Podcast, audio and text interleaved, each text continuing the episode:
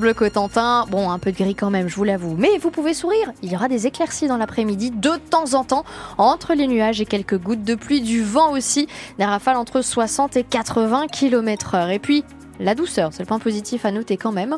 Douceur avec 9 à 11 degrés ce matin, notez par exemple 11 actuellement à 40 ans ou encore à Gonneville et Pontorson, jusqu'à 15 degrés dans l'après-midi. Grande, grande douceur. On fait un point rapide aussi sur ces conditions. Sachez que si vous déposez les enfants au lycée Henri Cornas, c'est à Valogne.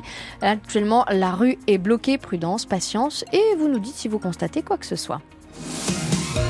8h30, les infos, Inès Alves nous. un bus de tourisme s'est retrouvé couché sur la route près du Mont Saint-Michel hier midi.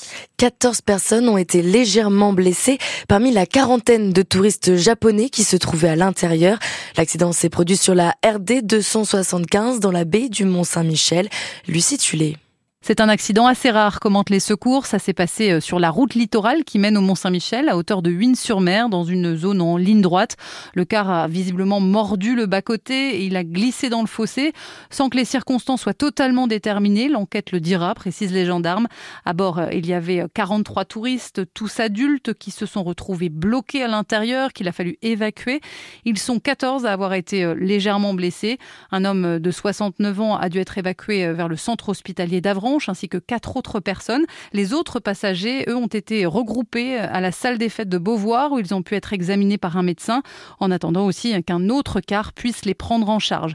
Au total, une cinquantaine de pompiers a été mobilisés et une dizaine de gendarmes, notamment pour gérer la circulation puisque le car accidenté n'a été enlevé que vers 16 heures.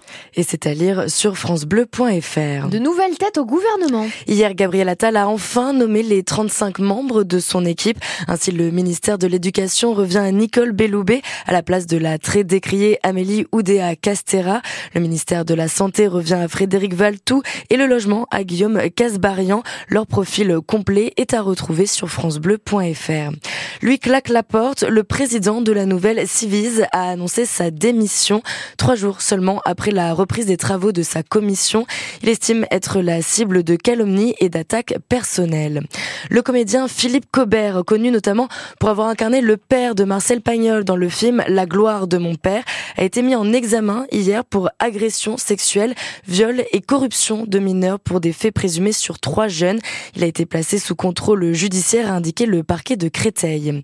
En échange de certaines contreparties, comme le renforcement des gardes de nuit, l'assurance maladie se dit prête à financer la revalorisation de la consultation chez le médecin de 26,50 euros à 30 euros. Le patron de la sécurité sociale l'a annoncé hier au syndicat lors des négociations pour la nouvelle convention. Suite à l'annonce de mesures d'aide la semaine dernière en faveur des agriculteurs, la préfecture de la Manche a fait les comptes. Le remboursement des taxes sur le gazole non routier qui est mis dans les tracteurs, c'est un gain de trésorerie de 9 millions d'euros pour les Manchois.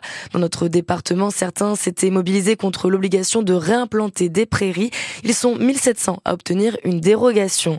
Mais certains agriculteurs restent encore très mobilisés. Devant l'intermarché de Saint-Lô, la Confédération euh, paysanne appelle à la mobilisation ce matin à 10h30 pour des prix rémunérateurs et des garanties face à la pression de la grande distribution notamment. Revendication euh, similaire hier midi en Bretagne devant une des usines du groupe Savencia, deuxième fromager français. Plus de 300 éleveurs laitiers dont de nombreux manchois euh, étaient présents. Ils craignent également de ne plus voir leur lait collecté alors que l'accord avec l'industriel se termine dans un mois. C'est une naissance très attendue à Villedieu-les-Poils aujourd'hui. Celle de Julie. Elle pèse une tonne. Elle va être démoulée aujourd'hui. Julie, c'est une cloche fabriquée par la fonderie Cornille à l'une des deux seules fonderies à encore fabriquer des cloches en France, toujours avec des techniques artisanales, comme l'explique son directeur Paul Bergamo. Là, on est sur un four réverbère. C'est un four du 19e qui est construit en briques. Hein. On voit des murs très, très, très épais qui contiennent. Alors, d'un côté, on a le foyer dans lequel on va mettre du bois et du charbon.